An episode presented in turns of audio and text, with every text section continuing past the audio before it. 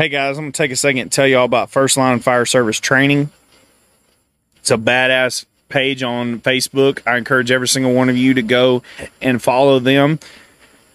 Dennis is a retired fire chief. He's been a huge supporter of our show for since the very beginning. He's believed in Third Alarm Cowboys and our mission of making firefighters better.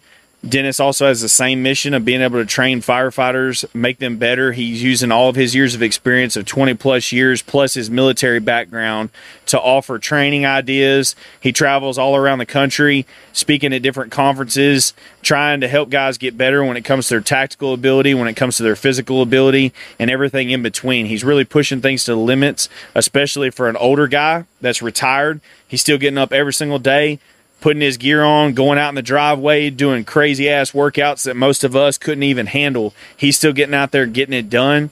He also does a weekly training video on first line fire service training, offering up when every type of uh, tactical and operational skills that he's learned throughout his career through working from other people. One thing that's really impressive to me about Dennis is that he owns the fact that most of the things that he has learned and sharing are things that he learned from other people and he's just passing that on. That's something that he and I have in common. He's taking all the information he took from his career and sharing it on to the next generation to make the next generation solid and better firefighters. That's a great mentality to have. He's the kind of guy that people should be listening to when it comes to learning about what to do in the fire service with their career, with their tactics, and with their operations. So, y'all go check them out on Facebook, First Line Fire Service Training LLC. Send Dennis a message that you heard about his business from our show. If you're putting on any kind of training conference, Dennis is the guy that you need to contact. Get him in the door and let him share his knowledge to make the people in your area that are attending the conference better. And just know that I support his business and he supports mine. And that's the kind of people that we need in the fire service to make us all better and stronger. This is one of our newest show sponsors. This is a business that was started by Chief Dave Robertson. And really, what it all came down to is he knows that getting a fire job or getting promoted for the first time is incredibly hard. It's always a long process. It can be frustrating and it's it's really incredibly challenging. What's even more challenging is that when you know that you always wanted to be a firefighter and that you would make a great firefighter, or even more so, being a great officer or chief, and you just feel like no one will look at your resume or nobody will even give you a chance or take you serious for that promotion. So Chief Dave works really closely with, you know, creating just a team of two, the two of y'all. He's all about giving you the commitment that's unmatched towards achieving your your career goals and exactly what you want to do. He will mentor and coach you to help you become the kind of candidate that these fire departments are all looking for and they can't miss. Chief Dave from Fire Edge, he comes with 25 years of fire service experience. Guys, go listen to the episode that I had him on the show. He talks all about it. He's been there and done that and actually earned his stripes in this business. On the business side, he's got thousands of hours of coaching and training, leading, consulting, recruiting, building hiring processes, you know, you name it, and he's done it.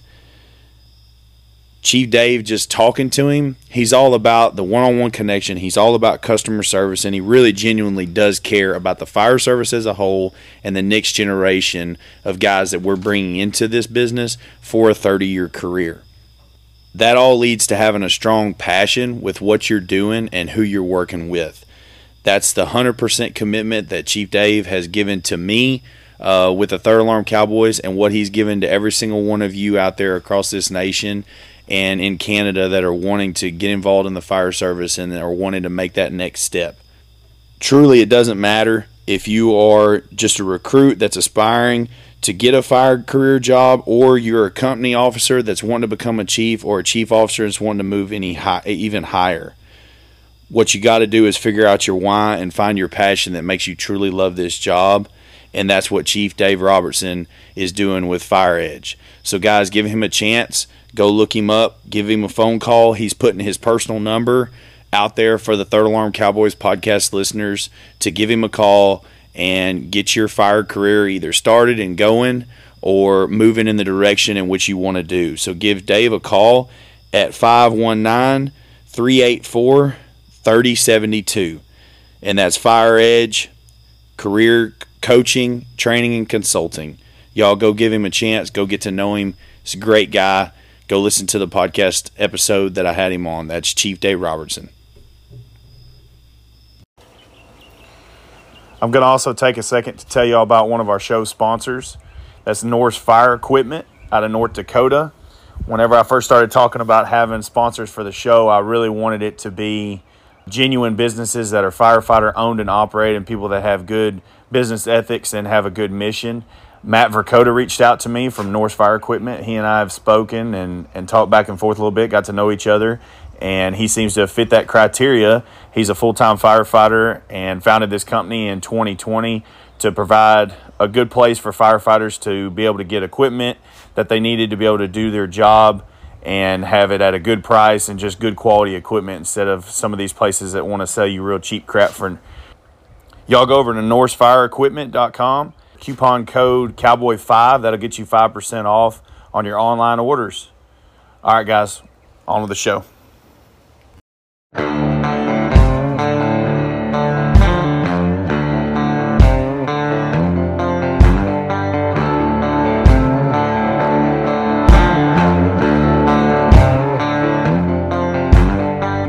Dispatch to all units. This is a third alarm. Switch to the TAC channel.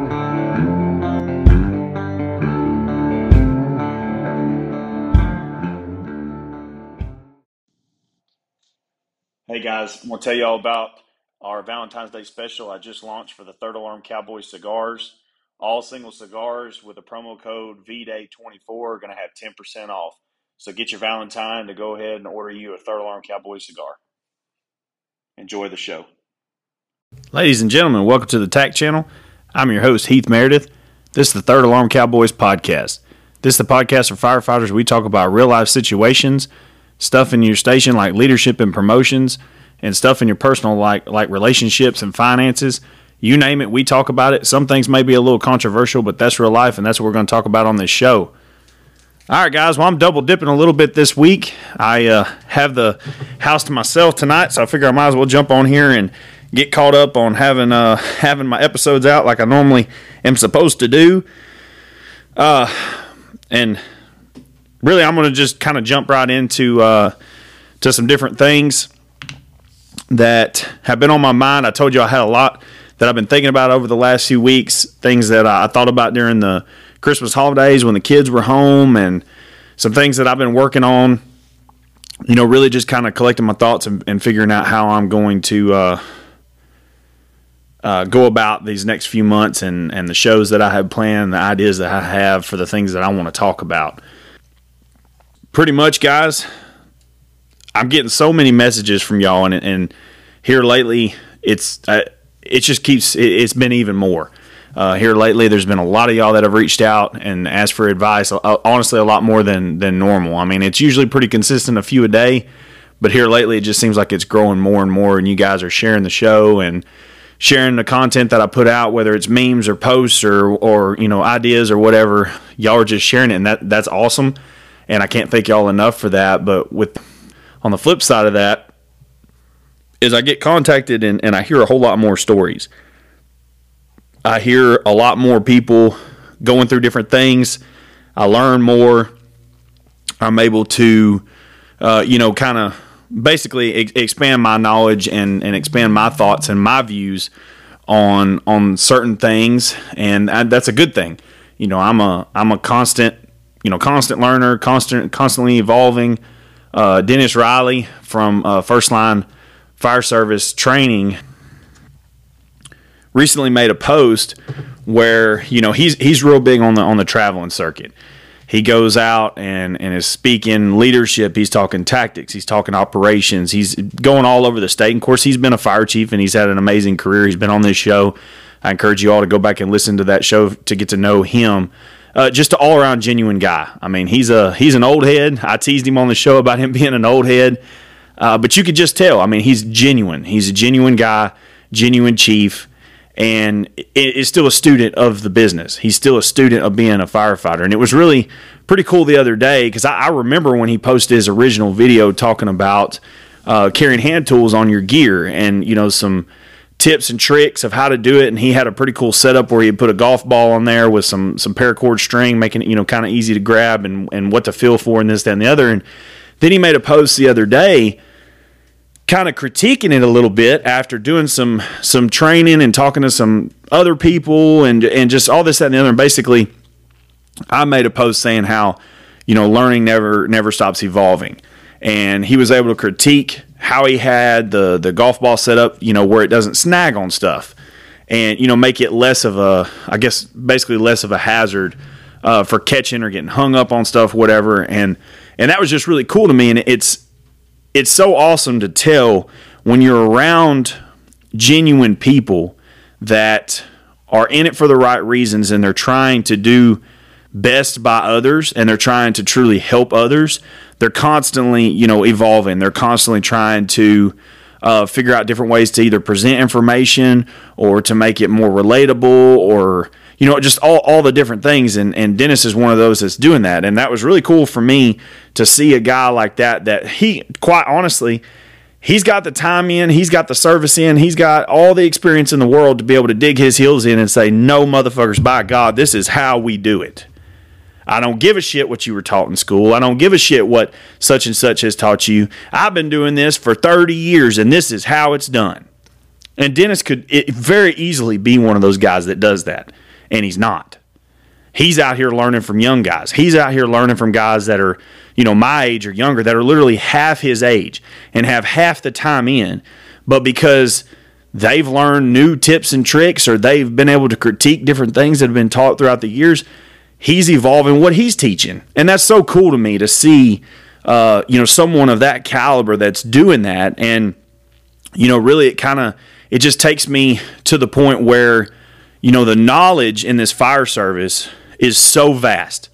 The experiences that you get, the uh, exposures that you get, you know, for those of you that don't know, uh, I did an episode recently talking about experience versus exposure, and I encourage every single one of you need to go back and listen to that. Uh, I've been having some pretty heated uh, conversations on Facebook in regards to that recently, as well as some some other top podcasts.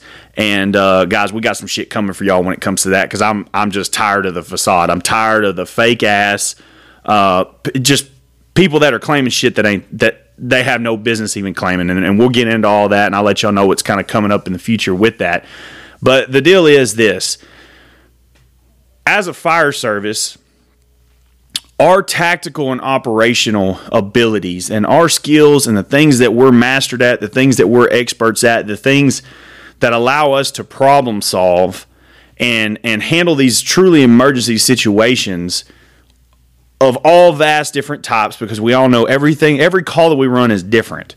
So I, I say all the time it causes us to have to be problem solvers, and critical thinkers.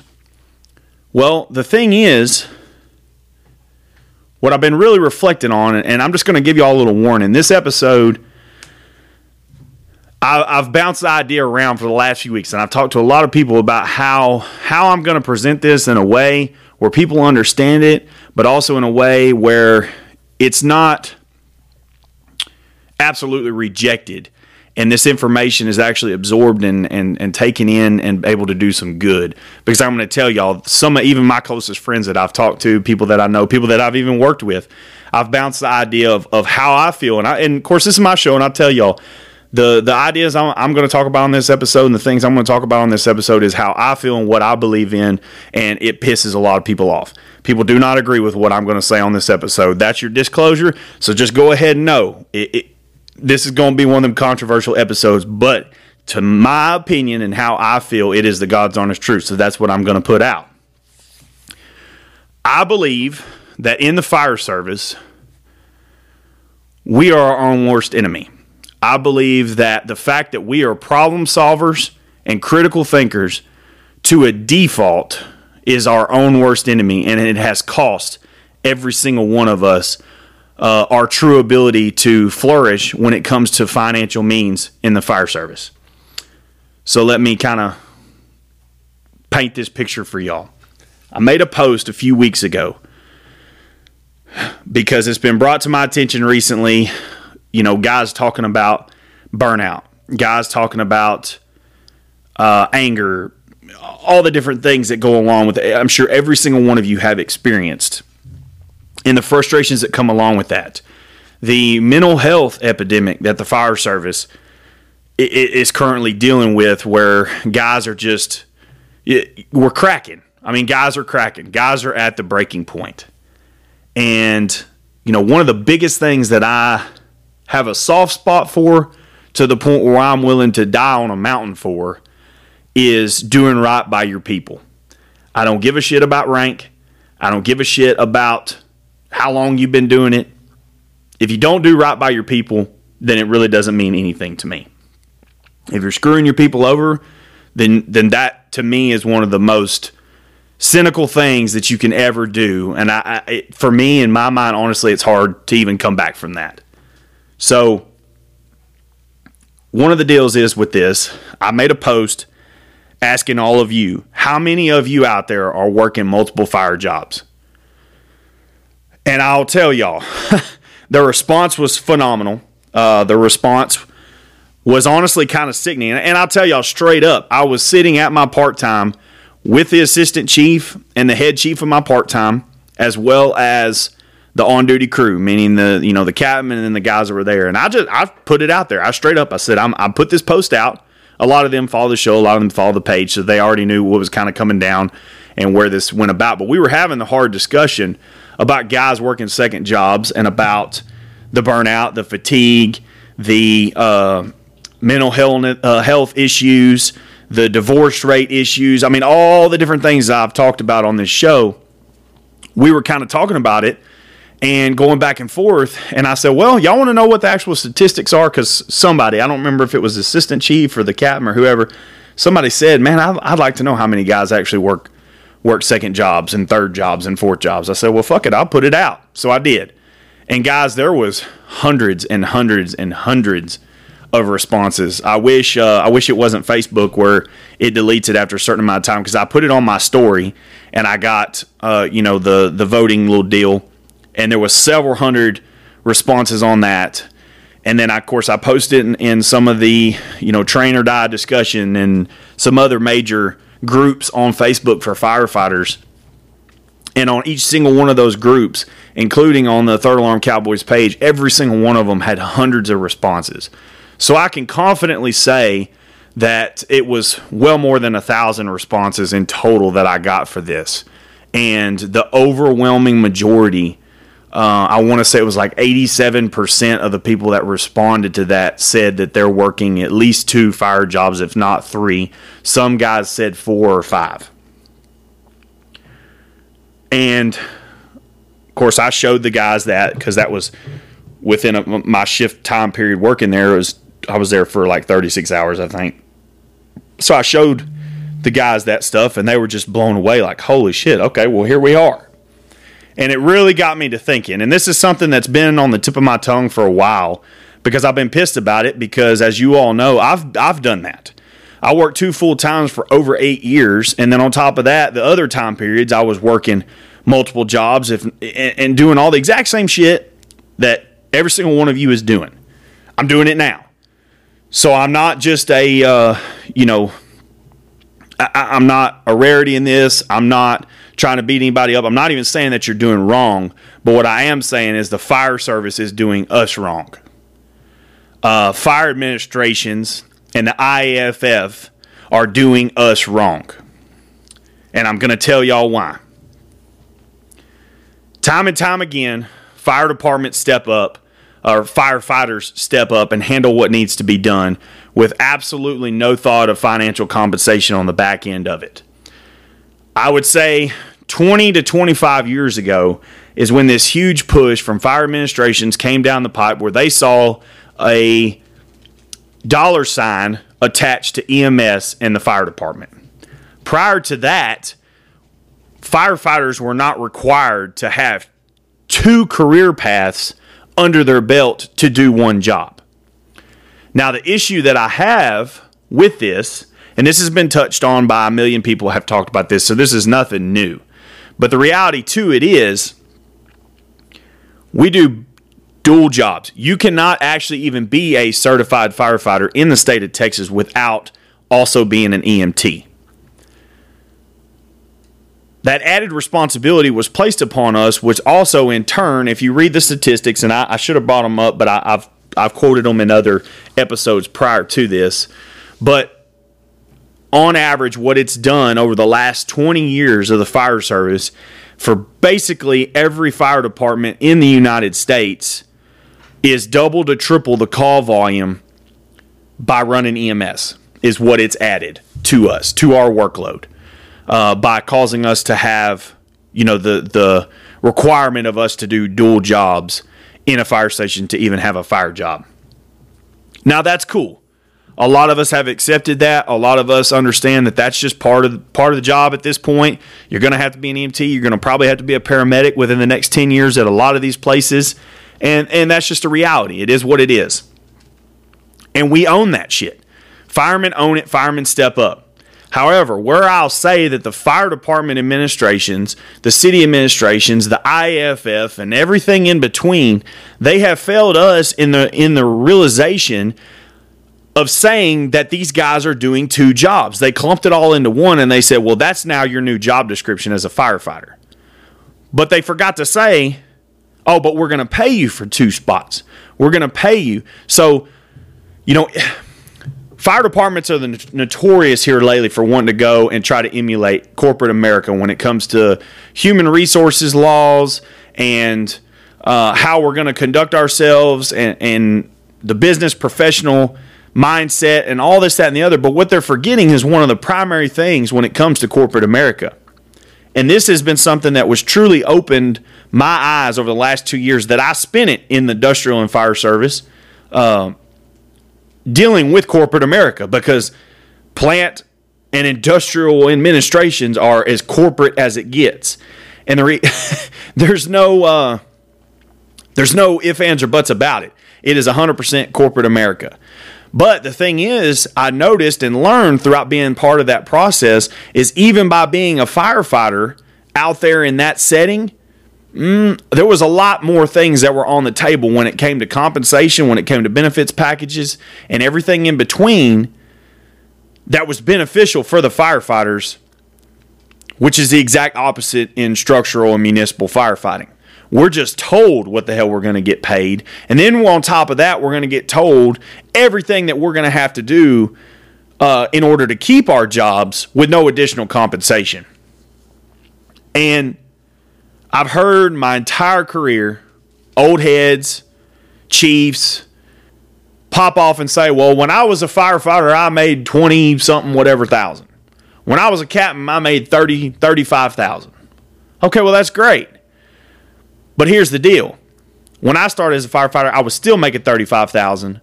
But the difference was when the house that you purchased at that time period cost $50,000 and the house today in 2024 the same square footage is going to cost you upwards of 350,000 in most markets in the in, in the United States if not more in some of these higher cost of living areas payrolls have not increased but as we're showing and seeing with the statistical data call volume has doubled and tripled workloads have doubled and tripled this is nothing that everybody doesn't already know but I'm just painting the picture for you. We all know salaries across the board for every every walk of life basically have become ha, or have been stagnant for decades while the cost of living everything has gone up. We know that. But here's my issue with the fire department, and this is where it's going to get in, and, and people are going to play devil's advocate, and people are going to hate what I have to say, uh, and, and try to, you know, argue with it, if you will. But here's the deal Far too many fire departments, and particular fire administrations, have the budget in order to pay their guys more. I see time and time again all of these departments that assign additional job duties to their guys without compensation. And they just write it off in that, well, it's at the discretion of the fire chief or it's at the discretion of the fire officer or whatever. So that's part of your job to do. And as firefighters, for the last however many years, we've just dealt with that. We've dealt with that and done nothing. And this is my this is my issue with the IFF. This is my issue with all the unions. Instead of sitting there and rubbing elbows with presidential candidates and all this bullshit that's going on at the federal level that every single one of you are seeing, when's the last time that you saw a true union coming down and fighting for wages and fighting for um, job conditions the IFF did a great job for us in the first hundred years of establishing a good standard for equipment and safety and all the proper things and, and, items that we needed in order to do our job safely and effectively. They've done a good job when it came to all the law uh, suits protecting us for cancer and getting it where it can be funded through our employers if you contract cancer throughout your career and all. They've done a pretty good job when it comes to all that, but they have done absolutely nothing in recent times for ensuring that firefighters are getting paid to the level for the demand that we are now required to do. And I think that you're not going to get them to do that, personally.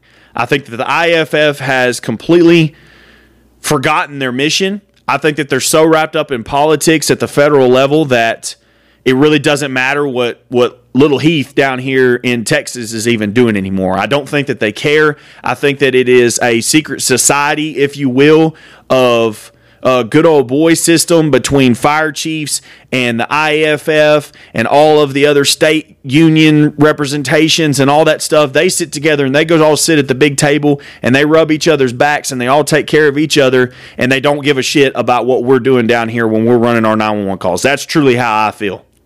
And until somebody absolutely comes and has a conversation with me and I see some real change happen out of that organization, that's how I'm going to feel.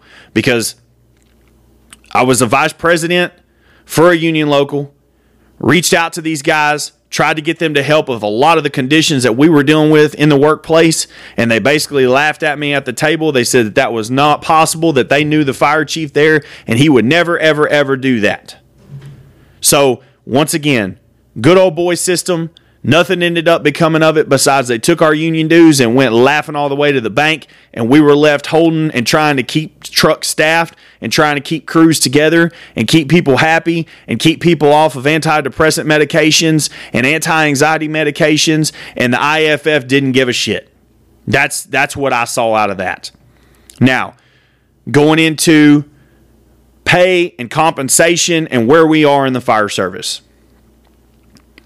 I've seen time and time again where expertise of firefighters for things that they are good at outside of the fire service being utilized by the fire department without any kind of acknowledgement, any kind of appreciation, or damn sure no kind of compensation. Now, if the fire service wants to continue in this route that we're going in in corporate America, let me paint the picture for you guys of how corporate America really works and how the real world really works. Because when you work in a fire department in which things are a kingdom, in which things are all about what the chief says and what he thinks, then that's not corporate America. You're living in a dictatorship. Well, it's up to us firefighters at this point to start understanding and get. I, I, preach all the time about how guys need to get themselves educated and how guys need to gain the knowledge. Well, I'm giving y'all the knowledge that we are getting screwed. Financially getting screwed to the point where you cannot afford the house that you have. You cannot afford today's truck prices. You cannot afford today's grocery prices because you are getting screwed by the man. And the man, I hate to tell y'all at this point in time, most of us, throughout our careers, that's coming down from the fire chief. Because if there is budget allocation there to pay guys properly and they refuse to do it, and you see things. So I worked at a place that the fire chief's compensation was through the roof, absolutely through the roof. New flight cars all the damn time, business trips, business lunches, you name it, all that stuff. He was getting to go do it, taking the ESD board president with him to all these big fancy luncheons, and they would go and and they, you know, the ESD board, they all got brand new iPads purchased for them so that they could watch us on the cameras at the stations throughout the day and monitor our day to day. They had the money, is what I'm getting at. They also were able to beef up where the compensation for those ESD board members for their meetings. When they showed up, they were getting paid for their meetings. During that time period, the pay for that doubled and tripled for their meeting attendance. So the money was there but it wasn't getting kicked back to the guys. It wasn't getting spent for the guys and the equipment and the things that they needed to be able to do the job, and it damn sure wasn't getting getting spent on the guys' pay. Now, here's the issue that I have when it comes to a lot of things. It's easy for fire chiefs or senior guys, assistant chiefs, anything like that that have been in their position for a while or have been in the fire service for long enough in which they were able to purchase the means throughout their life, whether it's their house, whether it's their land that they currently live in, and they've been in it long enough that it's either paid for or with their increased salary being achieved, they have been able to pay it off because most of them have retired from somewhere else and came and you know took a fire chief jobs or whatever. And so they they don't have the financial constraint that said, you know, me and you as firefighters do trying to live on a firefighter pay rate in today's society. I don't understand how people that can be so good at numbers, but they don't understand what they're doing to their people on the back end of this economy. So I'm going to tell y'all a story. What really has kind of fired all this up during my time where I worked in the industrial setting in corporate America, I was able to learn how the payroll shit and all that stuff really works out there. The more knowledge and skills that you obtained was truly what got you paid more. So, for instance, the plant that I worked in, if you were a maintenance man, automatically you got paid more than the firefighters, but that's a different story. But if you were a maintenance man out there, you got this rate. If you went and got your forklift certification, that was a huge increase in pay. If you went and got your crane operator license, that was an increase in pay. Every single thing that you did that benefited that plant that they could use you got paid for. The fire service, we don't do that. The fire service, we say, here's your blank rate. You're required to have all these certifications to do it. And then if you go and get additional certifications, if you go and get further tactical knowledge or abilities, well, then that's just a plus on you. That might make you good, look good at a later date. Or even better, Take me, for instance. I grew up operating heavy equipment. Pretty much anything with tracks or wheels or whatever, I know how to run it. So the deal with that is that's something that I use in my personal life. And of course, I've worked, you know, oil field, I worked welding company, running forklifts, doing all that kind of stuff. That's just typical shit for me. That's that's nothing new. It is, you know, it's just a normal part of daily life. Well, that's fine. And I get paid a certain rate. Say I go run run a dozer for somebody at home, um, I'm going to get compensated for that. If I go and drive a truck for somebody here at home, I'm going to get paid for that. Well, my old department there was a lot of things going on, as you all know. We ended up having a delivery for something. I don't even remember exactly what it was, to be honest with y'all. It was uh, a truckload of pallets of something, some sort. I think it, it, I think it was cases of water or cases of food or something to that effect. And the fire chief calls me on my cell phone and says, "Hey, there's nobody in the city that knows how to operate a forklift. I'm going to need you to go over here and unload this truck. And I just laughed. I said, What are you talking about? Nobody in the city. I mean, you got, if the city owns a forklift, surely there's somebody that works for the city, public works, whatever, that knows how to. No, there's nobody here that does it, and I need to unload it. I said, Okay. Well, am I going to get operator pay? He said, What do you mean? And I said, well, when I run a piece of equipment at the house, and this was a few years ago, it pays even more now, but I was like, man, operator pays like 28 bucks an hour. Well, you're not going to get that. I said, So you want me to go over here and do it for the 16 that you're paying me? And we already have all these payroll issues where you're actually already shorting me on my fire pay anyway. And now you want me to go over here and do you a favor to unload a truck that the city has dropped the ball on and doesn't have anybody in the city that can operate a forklift. It sounds like a personal problem. And I dug my fucking heels in on it because that's the kind of thing that we're dealing with.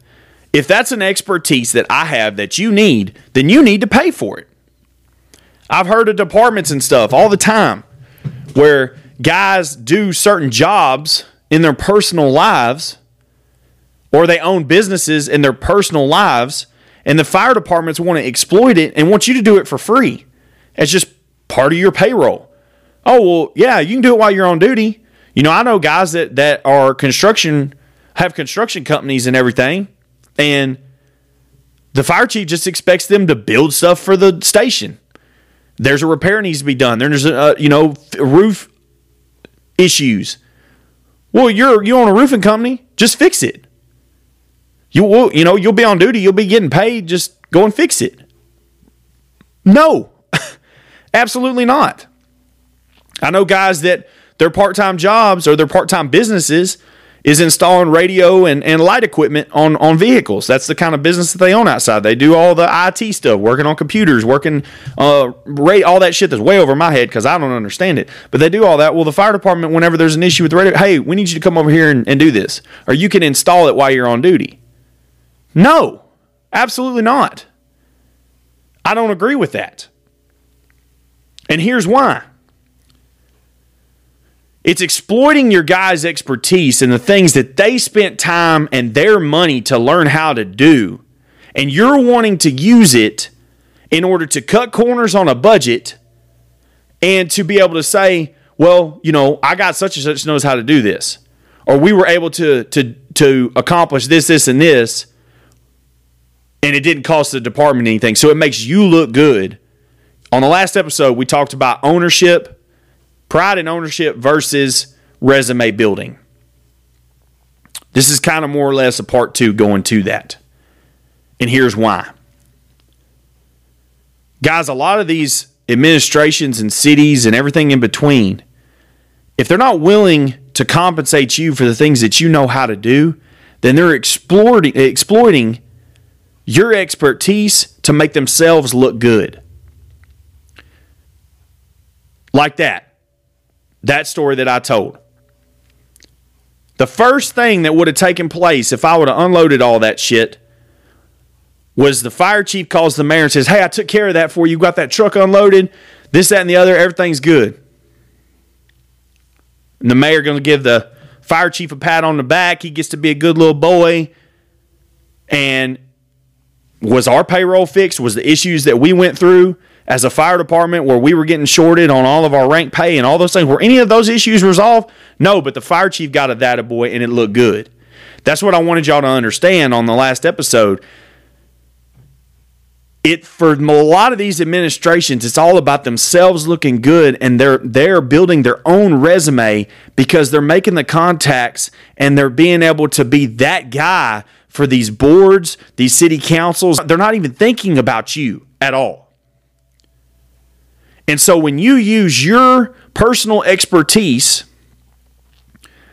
to advance that narrative and advance that resume, you are screwing yourself. Absolutely screwing yourself. You're not going to get a thank you for it. You're not going to get additional compensation for it. It's honestly probably going to end up being used against you further on down the line if you do it because then you're going to be viewed as a threat because you might know too, too much. Because you're too broad in your expertise. You know how to do too many things. See, that's that's where I have an issue how we walk around and we present ourselves as we're trying to be corporate America style human resources and administrations, but we're not matching it when it comes down to all the other things. If you work in a corporate job say nursing, and you go obtain all of your critical care stuff to be able to operate in an ICU environment or a level one trauma emergency room environment, whatever it is, all of those different things come with compensation. If you come into the nursing field having 10 years of prior experience working in this emergency room, you're able to negotiate your salary when you come in. If they want to hire you, then you come in you say, Well, yeah, but I got 10 years experience working in this ER. Yes, I'm going to have to learn your system and where the linen closet and shit is in your hospital, but I'm bringing all this expertise to the table from my previous life. So you're going to pay me for it. And guess what, guys? They do. They absolutely pay. The fire department, we're the only ones that shoot ourselves in the foot by at this point in time being told we got to do two jobs now when 20, 25 years ago they did not. We got to do two jobs now. And anything that you might know how to do outside of that fire station just makes it you basically laying it at the table on your hiring date to be used by the fire department. And I have a problem with that. I have a major problem with that.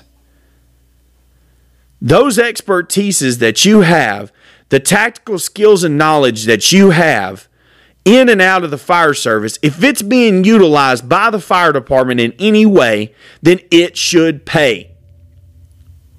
And when it doesn't, that's the reason why you're working multiple jobs. That's the reason why you can't make ends meet. You don't see a fire chief having trouble buying groceries. You don't see a fire chief having trouble getting a, a, house financed. You don't ever see that. They're getting paid at their level. And let's be real. Let's be totally, totally, brutally, transparently honest. Is it harder is the fire chief's job harder than a firefighter's job? I don't believe it is. I think that it's a different job. I think that it is consistent of different things. Yeah, you need to be intelligent. You need to be able to handle the numbers and the budgeting and all the, you know, professional side of things, the office job, but it is a different job. It's a completely it's a different path. And guess what? It pays. Now, I understand that there's exceptions out there. I understand that there's fire departments out there up and coming. They don't have the budget money. These guys may be sitting here thinking, man, I'm a, I've been a fire chief and I'm only making 70000 I'm not getting paid that much. Yes, I'm not addressing you. I'm talking about a lot of these departments that I've seen throughout my career where fire chiefs are making 150 plus, 130 plus working a 40 hour work week. They have a take home car, an expense account. They get to travel anywhere that they want to, to conferences, and, and they're making an outstanding salary. And their guys, on the other hand, do not have the ability to advance their pay. No matter what kind of tactical or operational experience that they have, it doesn't pay anymore. Any kind of certifications or tactical knowledge that they have, it doesn't pay anymore. And then when the fire department needs them to, because we're trying to cut cost of installing things in the station or equipment in the station have issues, the trucks need to be worked on or serviced or whatever. So, oh, well, such and such within the department, he knows how to do that. Just get him to do it. And it doesn't come with any pay. Guys, we're shooting ourselves in the foot. And I, I can hear guys out there right now not liking this. They're like, "Oh shit, this is not good." I can I can hear y'all, but the reality is your job description is a firefighter EMT, firefighter paramedic, engine operator, fire captain, whatever. You are getting paid to handle emergencies and run calls. That's what you're getting paid to do. The taxpayers are paying you to be an absolute expert at firefighting and EMS calls. As I said on the last episode, we know that there's caveats to this job station duties, truck checks, blah, blah, blah, all those parts of the job. However, if you're being asked by your administrations, like mine did, to go and take my expertise that I have outside of the fire service to come over here to do that fire chief a favor to make him look good to the mayor, it might be something to think about. It might be something to think about that for the last 20 years, we have done two career paths, two separate career paths for drawing the paycheck of one. There's some pretty awesome departments out there that do pay additional. There's some pretty, I, I mean, I'll say all day long, my part time. If you're EMS only, th- it pays this rate. If you are able to go get your fire certification, that's a pay increase because it's a separate title, it's a separate job, it's a separate responsibility. So they do add that compensation there. But all of these other fire departments that have been out here for years, that they are only paying this rate is what we pay a year one firefighter. This rate is what we pay a year two firefighter. And I'm here to tell you guys, people are catching on to this topic. There's some badass fire chiefs out there that are catching on to exactly what I'm saying. They're going about it a little different way than I would I would do per se, uh, or maybe not even. I, I, would actually probably if I was tra- if if I was looking at trying to recruit to fill all the demand for the stations that are being built left and right in all of these different communities nationwide, and I wanted to get the best of the best and the top experienced people, and I basically wanted to steal them from my neighboring departments, I would do exactly what I've seen in the state of Texas over the last probably 18 months. Is the first time I've truly ever seen this happening Fire departments are accepting lateral pay. They're honoring your time at such and such department to come over here and we're going to pay you for that time. So when you come in, you're not getting paid as a day one rookie at this department because you're a day one rookie at this department. We understand that you served 10 years over here. We're going to fucking pay you for it. That is the smartest shit that I have seen come out of the fire service when it comes to pay in a long time. I think that that is brilliant. Like I said, it's not exactly what I'm talking about on this topic, but I'm seeing it time and time again. People are realizing, and, and this is something that my friends and I have talked about for years. The 10 to 20 year firefighter right now, because that's me, we are rare.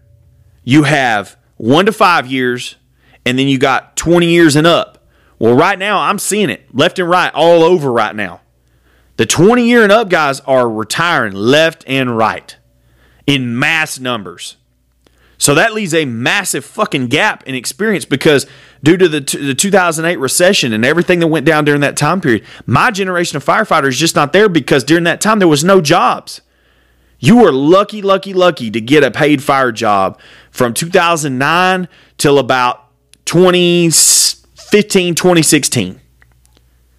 And that has caused a huge void of experience. It's caused a huge hole of leadership. And so these younger fire chiefs that are promoting and coming up and, and seeing the writing on the wall that basically within the next five to 10 years, everyone is going to have less than 10 years experience out there. Your officers are going to be three years to five years in. So if we want to scoop up everybody out there right now that has 15 years in, we got to pay them. And cities are understanding that, ESDs are understanding that, and, and they're paying, they're scooping people up. So, my advice to a lot of these fire chiefs out here that have been exploiting their guys and have been, you know, basically using the knowledge of their people to make their own resume look good because they were able to cut, cut corners on their budget and they were able to save money by getting their guys to do shit online, those days are probably over for you. You're probably about to start really hurting. Guys are also starting to get really smart in the fact, and this is something I have encouraged from day one, and I will always continue to encourage guys get the fuck out of the fire service for your second job. Now, I say that in the fact that I, I have done it and I still have a part time, but it's not my bread and butter. I do this business, I have the cows, we breed horses, we have, you know, I, I'm not gonna I'm not gonna knock on my wife I, I married someone that has a good paying job. We have been smarter with our money and our finances than I have in years past, where I'm blowing and going and all that. You know, you draw at one point in time, I was drawing two captain salaries at two departments, making really good money full time at both, and didn't have a, a damn dime to show for it. So I've gotten a little more responsible. But what I'm getting at is start taking your assets and your finances, investing them then in yourself into something outside of the fire service. Something. Uh, I, I, can't even tell y'all because I tried to read all the comments from you guys on that survey that I did asking how many were working second jobs. And honestly, it kind of broke my heart to know because I know the reason why y'all are all working second jobs is because you're not being compensated adequately for today's fucking cost. And it's not fair. It's not right. In the 80s and 90s and all the, that these guys that are now chiefs early 2000s these guys that are now chiefs they did not have to work. They worked their shift maybe a little bit of overtime and and that was it. Because the cost of shit was not so high. My parents first house they bought in 1989 was a three bedroom two bath brick house and it was $55000 that same house was for sale three years ago, and that sucker was two hundred and fifty thousand.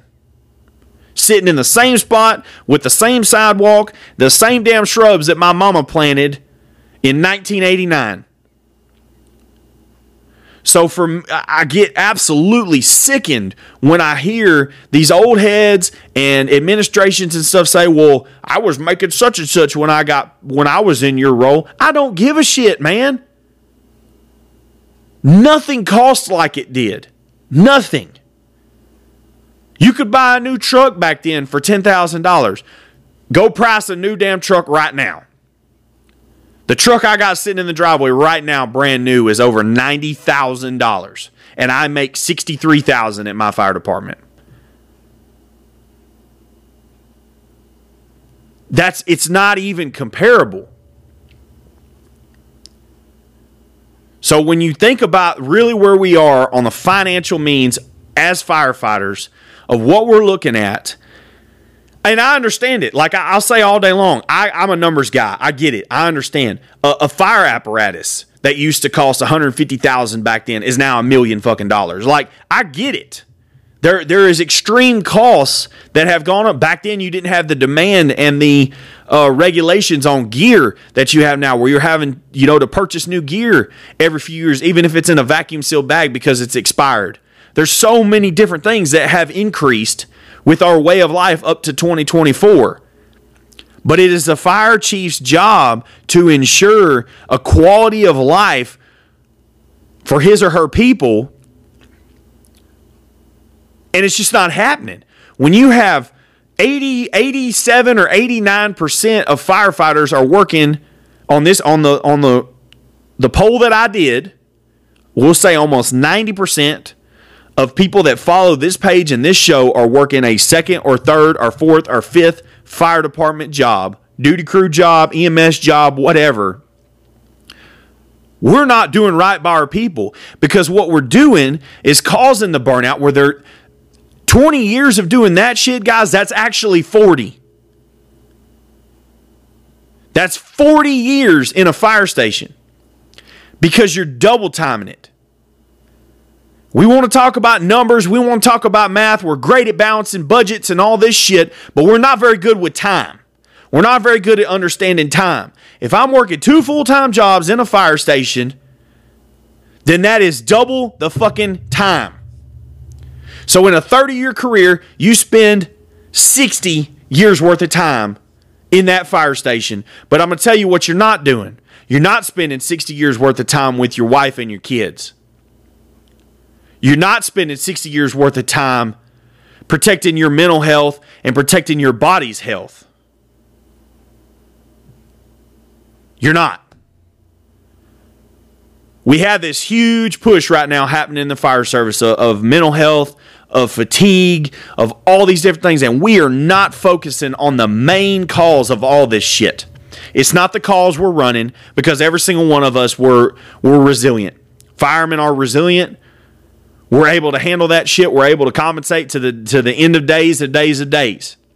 The reason why we're dying and we're losing our minds when we get to the end of the line at retirement, or a lot of guys aren't making it to retirement, they're getting out prior to that because they break, because they cannot handle the need and the have to to work the level of hours that we're having to work to have any sort of quality of life. You can blame it on, oh, well, you're you're not spending your money wisely, you're not budgeting properly. Damn, you can't budget what interest rates and shit are.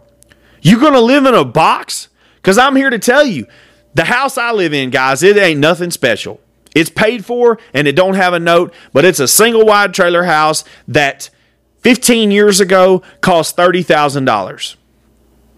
This exact same house today, if I went to buy it, I'm telling y'all, it is nothing special. It is the bottom of the line. You can hate me, think I'm I'm whatever. Oh well, he's not fancy. This, that. I don't give a shit, guys. I ain't got a damn house note. But the, the reality to it is, this house right now is over eighty thousand dollars if I had to replace it today, and it is nothing special. Absolutely nothing. But the only thing special about it is it doesn't have a note. That's it. So when you're talking about that level of increase in pay, it has nothing to do with your budget. This is literally the cheapest of the cheap of homes you could possibly try to buy. And most of you guys at these fire departments could not even afford the mortgage on this if you went to try to buy it brand new without having to work a second job. So you're having, in order to do this path, and the old adage was, well, you're not going to get rich doing it. Yeah, but you got to still pay your bills. You got to still survive doing it. And and surviving is not working 96 and 100 hours a week. It's not. You miss out on so much that's not fair to your wife, it's not fair to your husband, it's damn sure not fair to your kids. For you to literally never be around so they don't have a parent just to get by, that's not right. And anyone that would argue that fact and say that, well, that's just part of the job, is sick in the head and does not care about their people. Does not care about their people at all. Doesn't care about their people, doesn't care about their families, nothing. It is a it's blowing smoke up your ass if they sit there and say, you know, publicly, "Oh, my people are my number one asset." But you got all your people because you refuse to increase pay, you refuse to pay them adequately, you refuse to take that money that you're spending on flight cars and your bonuses and all this stuff and dump it back into your people's pay and ensure that they're not having to work second jobs and ensure that they have a good quality of life of being able to be at home to spend time with their families at home then you are lit, you are the you're a walking hypocrite. I made a post earlier today that said let me read it exactly because a bunch of you already were jumping on there commenting. All right, so the post said bad leaders can generally fool the people above them. They can also fool their equals, but they can't fool the people who work under them. And I'm going to tell y'all that is one of the most true and real things that I have ever read on Facebook. Because you can go to your meetings, you can go to your conferences, you can travel all around the world and tell people what kind of great shit that you got going on at your department. But if people went back to your department and asked, hey, how are things really here working for such and such? Are they going to say the same things that you're saying? Are they going to feel the same way about you that you make the whole rest of the world think about you? And I'm going to tell you one of the biggest things of that or is if you allow the guys you you present the financial means to for one show appreciation for the job that they do the knowledge that they have the experience the true experience that they have. I'm not talking about them walking around with their bullshit but if they really bring something to the table then you need to pay them for it because anywhere else in corporate america in, in the united states does. It absolutely does pay. I don't give a shit what you say, what you think, what you've read or talked about in your conferences. Because the thing is this this is how hypocritical, I'm going to go on a, on a rant here. This is how hypocritical it becomes whenever you start sitting in them fire chief roles. Firefighters aren't allowed to negotiate our, our pay, right? We can't, it is what it is. And everyone that's an online personnel. But did y'all know when you go and th- these fire chiefs interview and shit, and when you look at the job posting on there, it'll say DOQ, dependent on qualifications. So what that means to all of you is that the very person that you're working for was able to negotiate their pay when they took that job. But you can't negotiate yours. It's going to come to what the hell they think you're worth. But when they got their job, they sat for the city council or they sat for the fire board or whatever it was, and they were getting hired and they extended an offer, they could negotiate their pay and say, Well, I've got so many years doing this, and I have this degree and this certification and this knowledge doing this, and I have the networking abilities to do this, this, and this. And they bring their whole resume that they care about building for this whole time period. They bring their whole resume and drop it on the table and say, Pay me. But you can't do the same. Why? Because you're a damn firefighter. What you got to do is work two jobs for the next 20 years, never see your fucking kids, never see your wife, don't have any kind of quality of life because shit costs too much, so you're going to be married to that fire station order to just stay afloat and keep the lights on. And that's going to be the rest of your life. That's your existence. So, guys, how does that make you feel? Me, when I finally had this realization and I finally started seeing it, fired me up, as y'all can tell. It made me realize that at the end of the day, you pouring your heart and soul into the fire department, yes, is a good thing. Yes, it's needed. You have need to have that pride and ownership of that fire department and of that station. But guys, you're gonna have to do some shit on your own. You're gonna have to get out of the rat race hamster wheel of today's fire service when it comes to your financial means and your ability to grow to the quality of life that you want, you're going to have to establish it outside the fire service until the IFFs of the world and all these other people really start stepping up and fight. You know, the unions back in the day, y'all go back and look at Jimmy Hoffa days with the Teamsters and all that shit. Unions had their place and they were badass. They were badass. That's what the IFF is modeled after for, you know, what we're, we're supposed to be doing. And they did a phenomenal job of locking that shit down and and ensuring fair wages for labor. If you worked more than your shift, then by God, you got paid this. If you were held over and were required to do extra duties, then you got paid extra. I mean, the unions had their place but they have completely lost their way and they're not taking care of us. It's to the point now where now we're being demanded to do two careers for one career's pay. We're being demanded now by a lot of these places to use our expertise and our knowledges and our outside businesses to benefit the fire department without pay. And you can say what you want about, well, you're on duty, so you're getting paid. No, you're on duty, so you're getting paid to fill your job description as a firefighter EMT. To run those calls, take care of the community. In that job description, it does not say go fix the roof of the fire station for your fucking normal pay. It doesn't say that.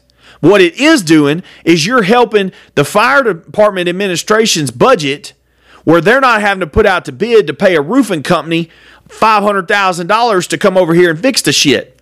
You just saved them $500,000. So, my personal opinion when it comes to that, guys, I'm going to tell you this ain't liked, but this is the truth. If you're able to do a job for the fire department that saves them a line item budget of set amount of money, they should compensate you for that set amount of money.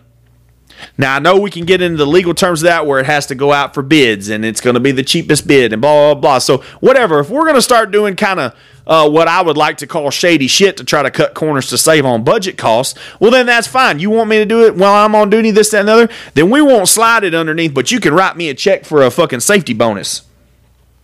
You could say, well, yeah, he was able to do it because you're already paying for me extra, right? You want me to do it? You want you're cool with me holding over on overtime and doing it? That's fine. Well, if the roof was going to cost you fifty thousand dollars to fix it, how about you? Uh, y'all want to do some shady stuff and stay off the books because that's what you're already doing. I shouldn't even be saying this shit. this is just me being a smartass, but it really fires me up. But you can just say, all right, well, cool. It was going to cost. If you'd have hired Joe Blow Roofing Company, commercial roofing company, to come over here and fix the shit, but you want me to do it on my pocket, then you're going to slide me 25. That's where I'm at with some of this shit. When you're doing things for free and it's cutting their cost for other stuff, you should be compensated. Stop doing shit for free, guys.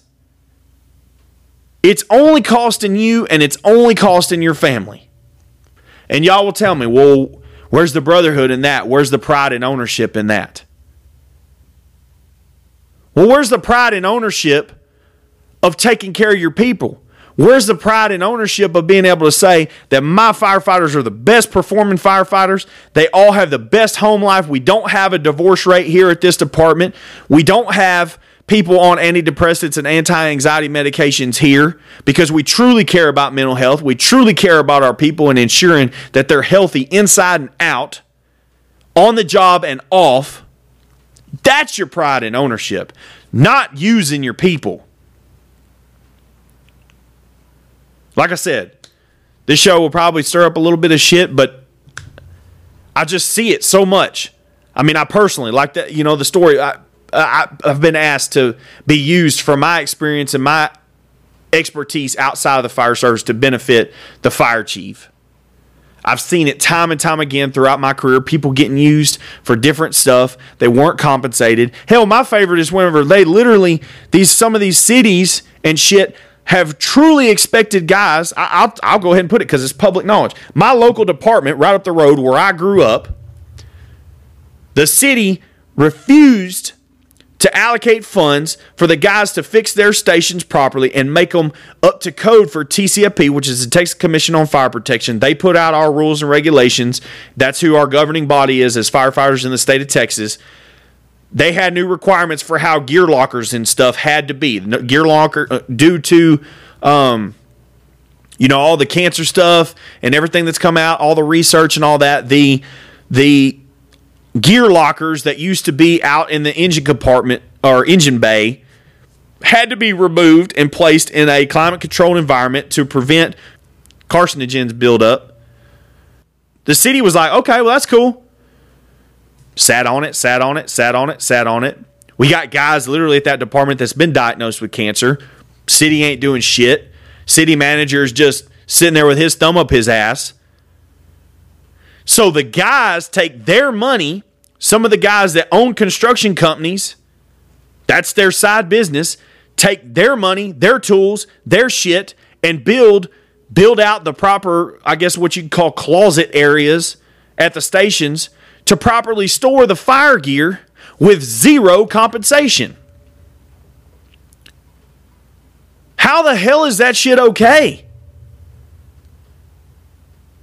All to have a, a, city manager who refuses to do adequate compensation for his people, refuses to, to pay these people the right way to handle their shit. And guys, you know, I, I, know these guys. I know these guys personally. They were doing the right thing, taking the pride and ownership of their station, stepping up when shit needed to be done to protect each other, to try to prevent further cancer, trying to follow the rules and regulations of the Texas Commission on Fire Protection to prevent the fire department from getting fined. These guys thought they were doing right. And in all actuality, they probably are. However, in my book, that is fucking wrong in my book, that is using your people's expertise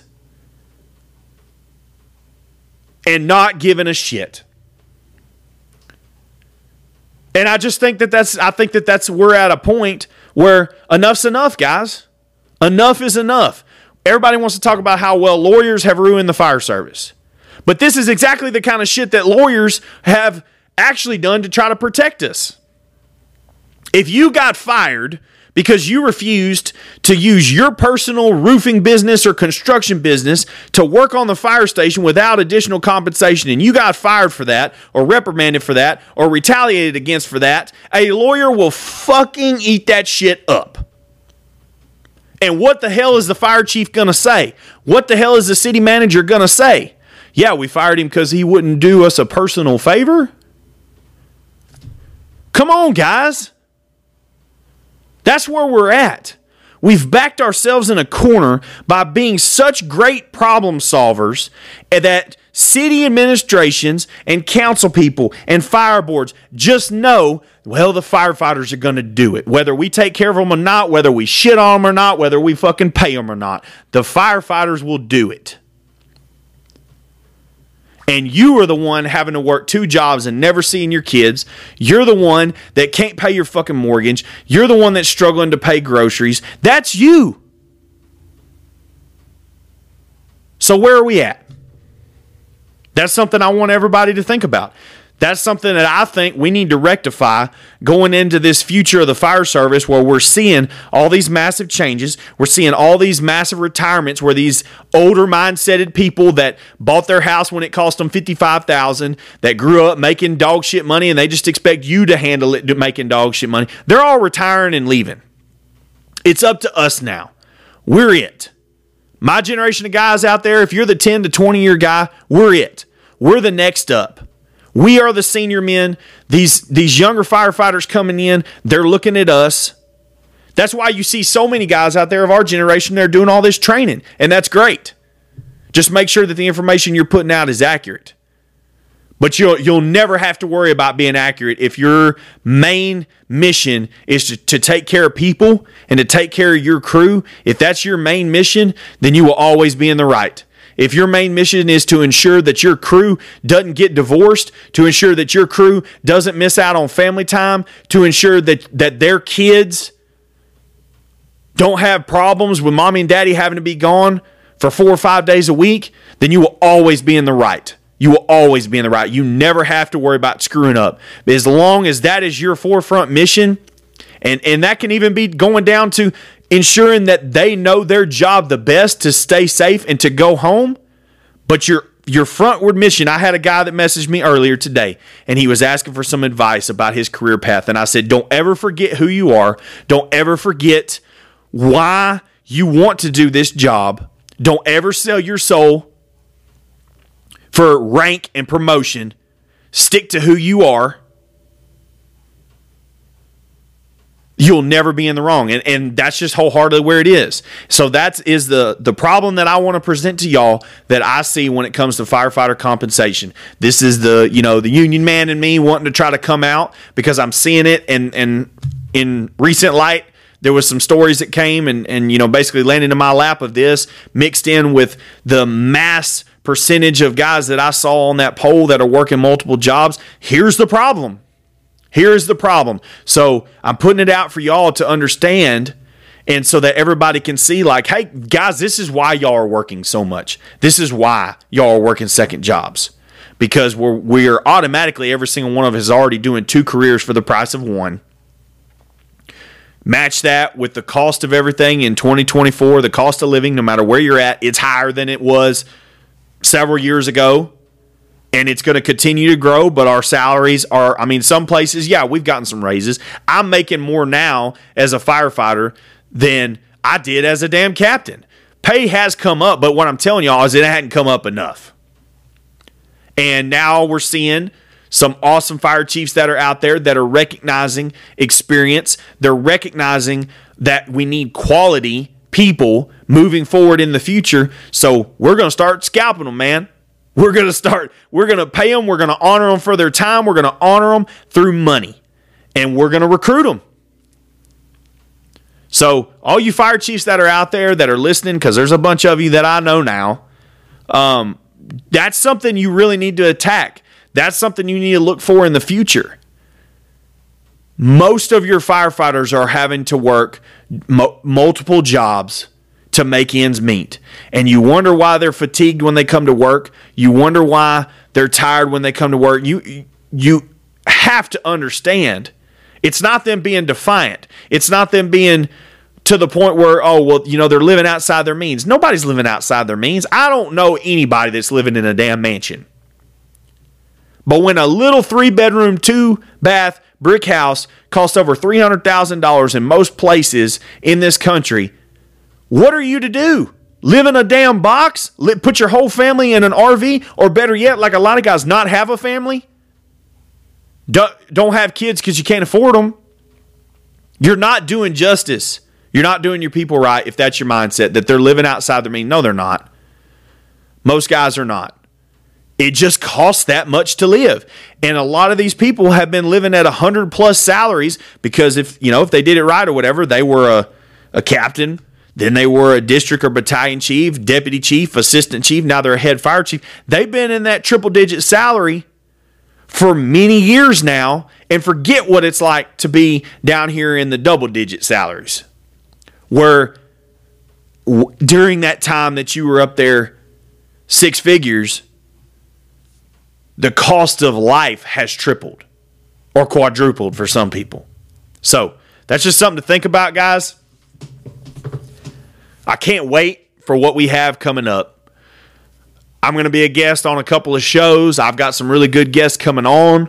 The the the movement of the Third Alarm Cowboys is is growing. I mean, it's just insane. It really is. I know I say that on every almost every episode, but every single episode I sit down and record, and we've just grown that much more and more and more every single time, and I'm blown away by it. So y'all continue to share our post, keep helping us with getting our content out. I got tagged in a post today that basically said if you're a firefighter and you're not listening to this podcast, then you're missing out. Go follow now.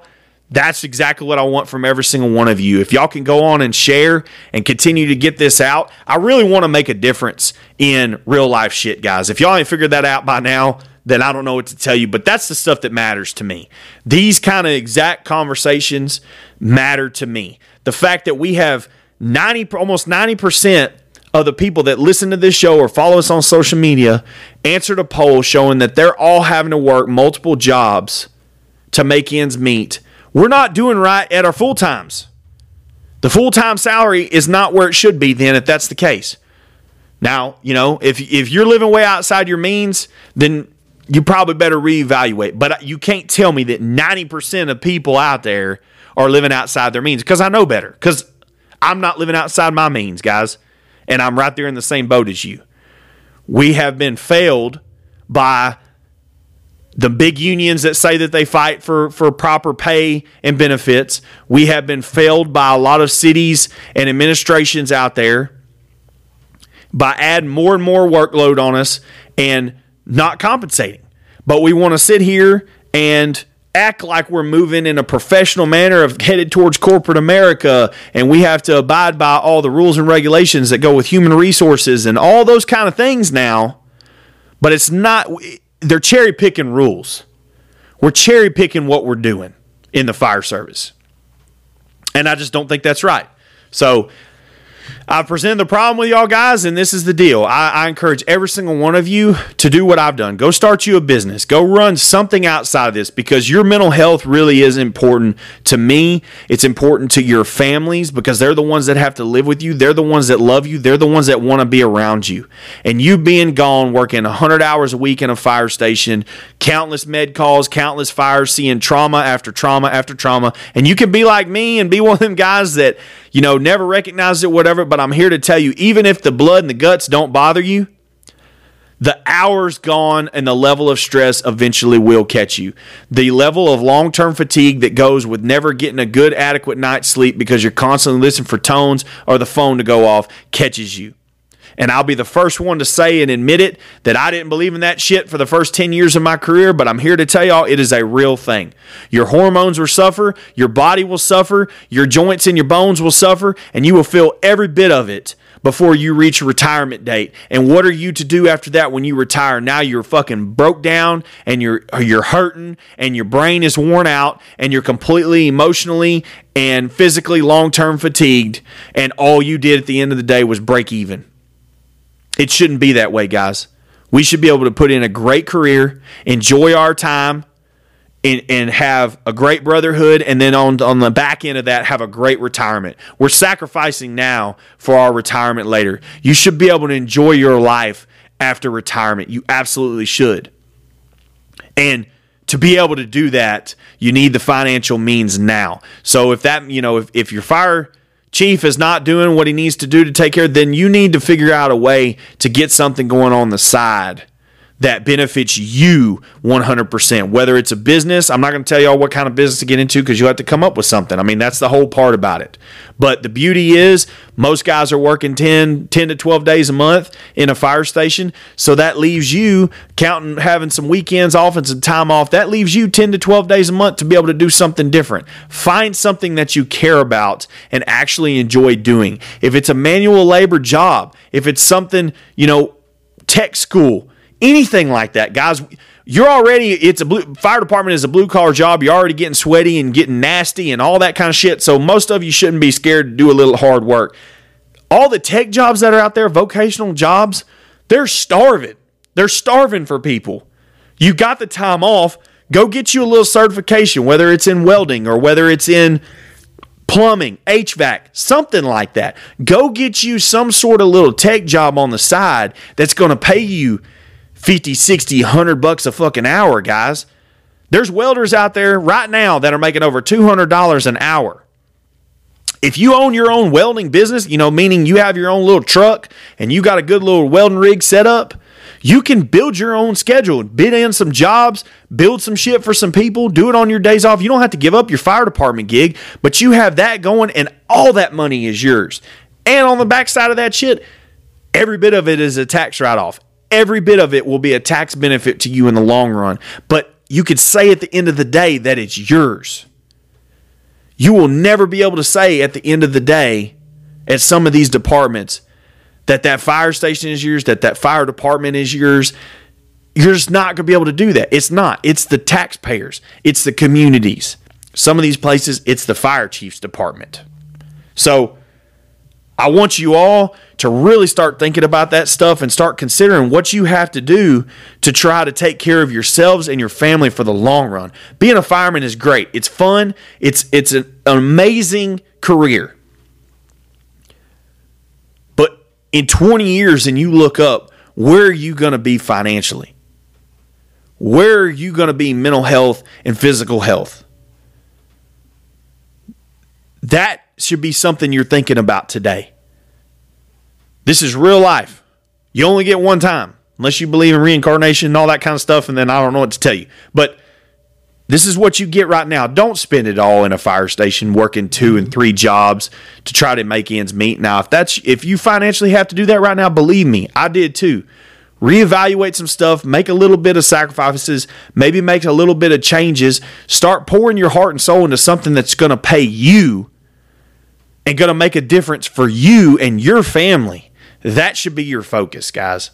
So, with that being said, hope y'all enjoyed that. I know it kind of that's going to be a little touchy, but it is what it is, man. I, am just I I'm blown away the fact that we got 90% of, of firemen. I already knew that, I guess, but the fact of it, it really just slapping me in the face, and it's just not getting any better. Shit's only getting more and more expensive as time goes on. Interest rates are only going to go up more and more.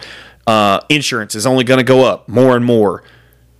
All those different factors, you know, right now, if you bought a house during COVID when interest rates were low and you got that locked down, well, that's cool. But when your escrow goes up because your taxes have doubled and your homeowner's insurance has doubled, well, now your monthly note has gone up some some people I know their monthly note since COVID has gone up nine hundred thousand dollars. Well, what does that mean? Well, that's an extra two shifts that you're having to work at a fire station somewhere to cover just that growth. Well, guess what? Escrow is not going to stop. It's going to continue to go up and up and up and up and up. Even when you pay that house off, you're still going to have to have some insurance on it and still pay taxes but you won't pay that house off for 30 years. So now you're strapped with having to pay for that note for the next 30 years, plus having to work extra just to cover the escrow for the next 30 years. Plus, it's a never ending hamster wheel.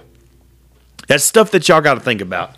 So, anyways, well, guys, Go to uh, thirdalarmcowboys.com. Be sure and get some cigars, man. We got that four pack out now with a 10% discount. You're able to try all the different flavors and see which one that y'all like and which one's going to be your favorite that you can be able to subscribe to monthly and, you know, be able to help us out. This is what I'm doing. I'm doing the Third Alarm Cowboys as a business. We have our hands in a lot of stuff that I'm doing to generate my income basically all of it right now to be completely honest i had somebody ask me if i kick all this shit to a foundation or something no guys this is my foundation i take every dime that i make from the shirts and the hats and the cigars all that stuff comes right back into this me being able to sit here at this mic and put this information out to y'all for free that I feel is valuable information. And obviously, a lot of you do too because you're sharing it like crazy and everything like that. That's kind of the circle of life with the Third Alarm Cowboys finances. That's how this shit's going. So, you know, I, I, hope that you all understand that, and I hope that you uh, will support that by going and ordering cigars.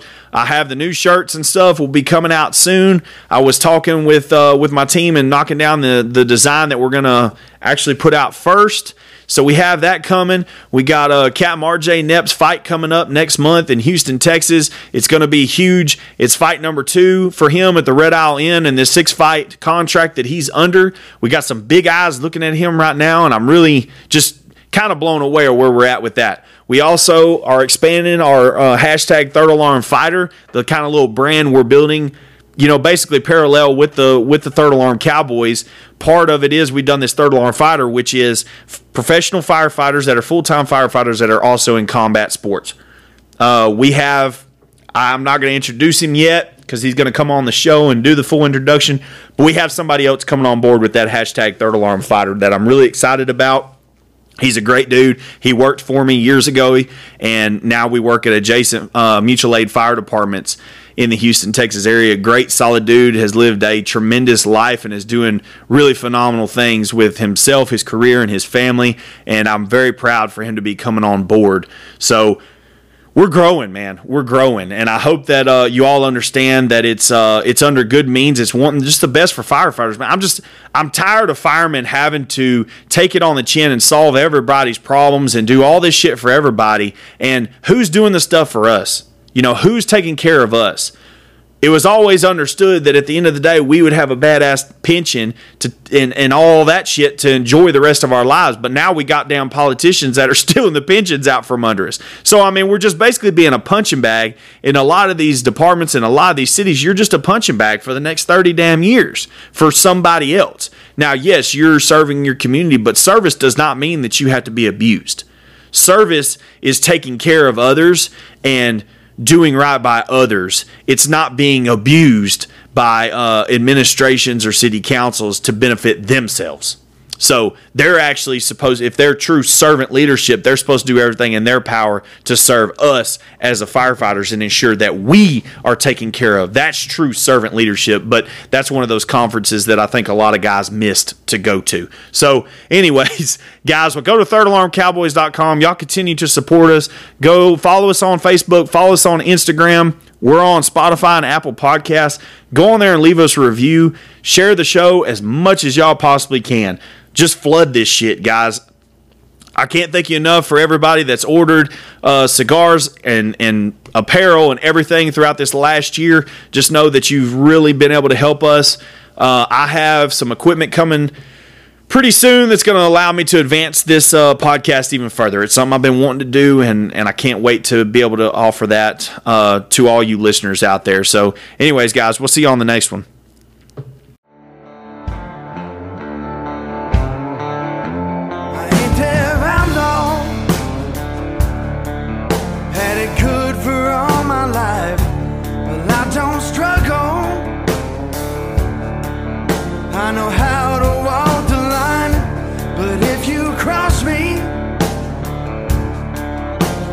Try to lose my way, but I won't stumble. Put you right back in your place, just like old Waylon said. Outlaw